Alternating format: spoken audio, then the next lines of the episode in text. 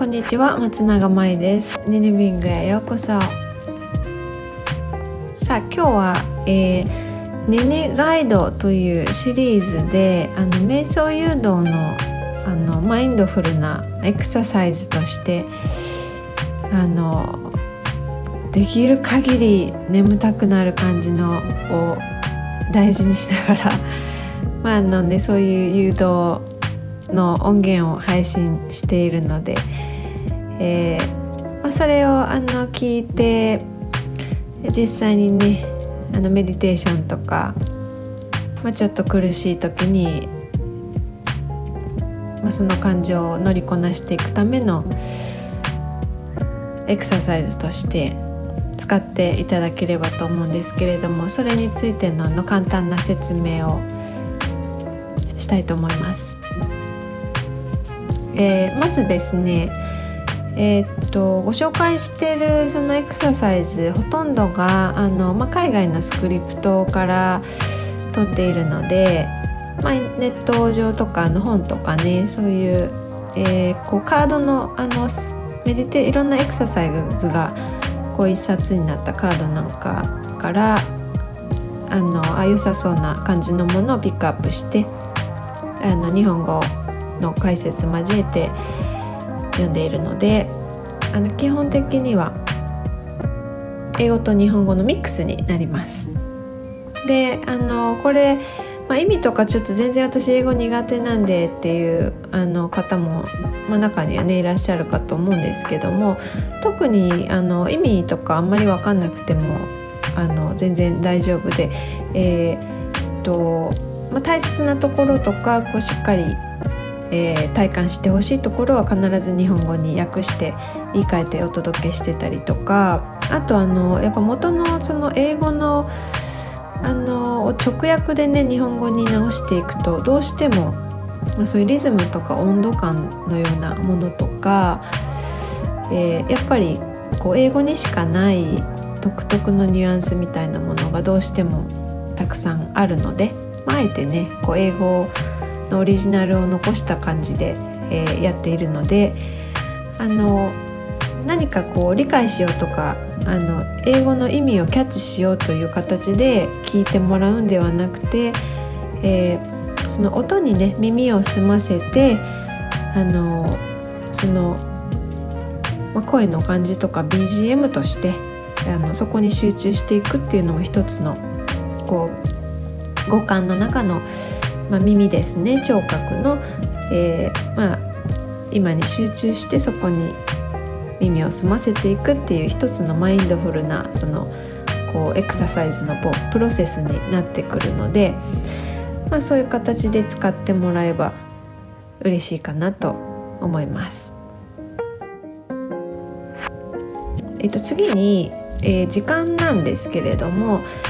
えー、まあ、短いものでね5分10分のものから30分以上あるものまでいろんな種類がこうあると思うんですけども時間は寝る前にね、えー、リラックスしたい時にこうゆったりこう流すような感じで長めのものを流したりとかあの、まあ、仕事中とか日中ちょっとこう心が揺れるようなことが起こった時に本当に、えー、短い時間でちょっと集中して心を落ち着かせたいなみたいな時は、まあ、本当にちょっと短い目のものがこういいかなと思うんですけれどもあのそれぞれのねあの瞑想のこういろんな目的とか内容が違ってくるのであの、まあ、自由にこうリピートして聞いたりとか逆にまあ長いものをあのまあ、ちょっとこれ BGM がお気に入りだからの半分ぐらいしか聞けないけどちょこっとねその短い時間だけ流してもらったりとかあの自由にあんまりこう時間とかにとらわれずに聞いてもらえればいいかなと思います。でえー、っと体勢なんですけどもあの大体ねまあリラックスした姿勢で座りましょうとかあの最初にここと楽な姿勢をとってくださいっていう形でえー、言われることが多いと思うんですけどこれもねあの特にその必ずしもあの、まあ、いわゆる瞑想っぽいあぐらをあぐら組んで座るような形にこだわらなくても全然大丈夫なのであの、まあ、お気に入りの椅子とかねソファーとかあの自由な体勢でやってもらえばいいかなと思います。全然話変わるんですけどあの私学生の時に、まあ、子供の時とかですねあの未だにあの ご飯の時とかに椅子の上にあのちゃんと座るちゃんとした椅子の座り椅子の上に座る体勢がすごいになんか苦手でね。で大体ねあの一人の時とか家族の前ではあの椅子の上に体操座りをしてご飯を食べてすごい行儀が悪い感じでややるんですけどあの多分ねその腹筋とか背筋がすごく弱いのが原因なのか、まあ、こう運動神経的な体の使い方が、ま、どんくさいのであのそういう風になっちゃうのかわかんないんですけどなんか普通に座ってるのがなんかねしんどいんですよね。でまああの食事中も体操座りしながらテレビ見てこうボロボロこぼしながら子供かよっていう感じで、えー、まあ、誰にも注意されずにあのやるんです座るんですけどえっとなんか学生時代もねあのそんな風なのでまあ椅子の上に体操座りして、えー、まあ、高校生の時ミニスカートでこうパンツ丸見えで全然気づいてないとかあのこう浅くね背中後ろの方にこうのけぞった感じで座って授業を受けたりするのでまあ先生にね「お前はなんて偉そうな態度なんだ」と何度怒られたか数えきれないほど先生に注意されてでもねあの、まあ、今から本当に思い出せばあれは私にとっての最もこうリラックスした心地のいい体勢だったんじゃないかなと、まあ、思いながら、まあ、今ではね背筋を伸ばして、えー、リラックスした体勢をとってくださいと正しい姿勢で座りながら瞑想を誘導する立場にこうなった次第なんですけれども。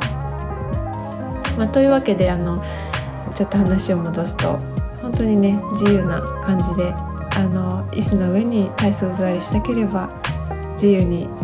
あの、まあ、あんまり瞑想には向いてないかもしれないけどあの自由な感じで座ってもらって、えー、やってもらえばいいと思います。であのやっぱりね瞑想する時に横にな横にもともとその寝る前とかの横になるななってやるもの以外は基本的には、まあ、あんまり寝た姿勢は良くないってねあの前書いてあるというか言われることも多いんですけどでもあの、まあ、ちょっとやっぱり苦しい時とかあの体が調子がねあんまり良くない時とかあの、まあ、どっかに痛みがあるような感じの時は本当に無理して座ってる体勢を維持するよりはもうあのゴロンって横になって、まあ、楽な形であのやってもらって全然大丈夫で。私もあのまあなんかね結構ね苦しい時とかうーってなる時でも本当に座ってるのもしんどかったりとかしてそういう時はそのままベッドに入ってあのまあ、メディテーションしたりするんですけど、まあ、そういう時はねあの受注拍寝ちゃうね途中から。で、えー、まあ最初のうちはねこうちょっとか今日あんなことがあって悲しかったな。なんか自分のこれがいけなかったのかなとかこういろいろぐじぐじ思いながらまあちょっとリラックスして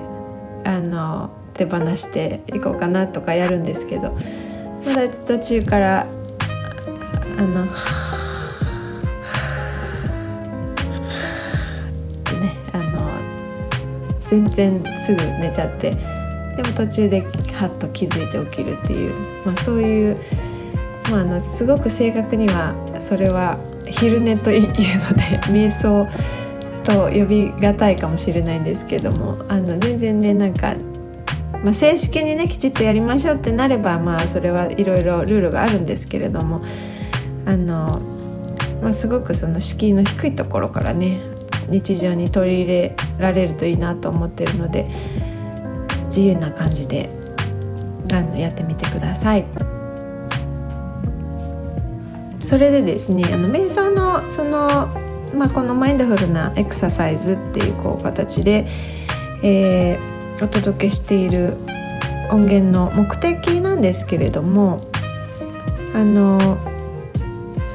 その瞑想にもこういろんな本当に世界中にいろんな種類の瞑想がありますよっていうので、まあ、一番ねあの有名というか基本的なものだとその心地のいいもの感覚も、まあ、心地の悪いネガティブな感情もジャッジせずにただただ観察して、まあ、見守るというか見送っていくっていうものが、まあ、いわゆるこう瞑想らしい瞑想なんですけれどもただねあのやっぱり自分の内側にこう湧き出てくる感情とか体の感覚みたいなものにだんだん敏感になってきて、えー、いわゆるそのアウェアな状態ですよね。気づいている状態にこう少しずつ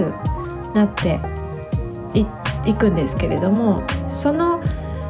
まああと、まあ、最終的にはあの、まあ、この番組ではねその、まあ、ウェルビーイングっていうこう、まあ、バランスの取れたあの人生にこうより調和の取れた状態になっていくためのまあエクササイズとして使ってもらえたらいいなと思ってるので、まあ、例えば怒りとかあのネガティブな感情がたくさん湧いてきた時にそれを、まあ、じっと観察していきますよね。で一時的にはそれがスッとこう落ち着いたりするんですけれどもやっぱり繰り返し出てくるようなあの強い感情みたいなものだと、まあ、どこかのタイミングでそれをもう見送ってこう次のステップに進んでいくっていうところに、えー、いけるとね理想的かなと思うのでまあそのイメージワークなんかを通して、まあ、瞑想で、えー、その自分の感覚に気づいていた、まあ後にそれを手放していくっていうねこうワークをちょっと入れてみたりとかいろんなねタイプがありますので。あのぜひぜひあの、まあ、それぞれのこうタイミングの合う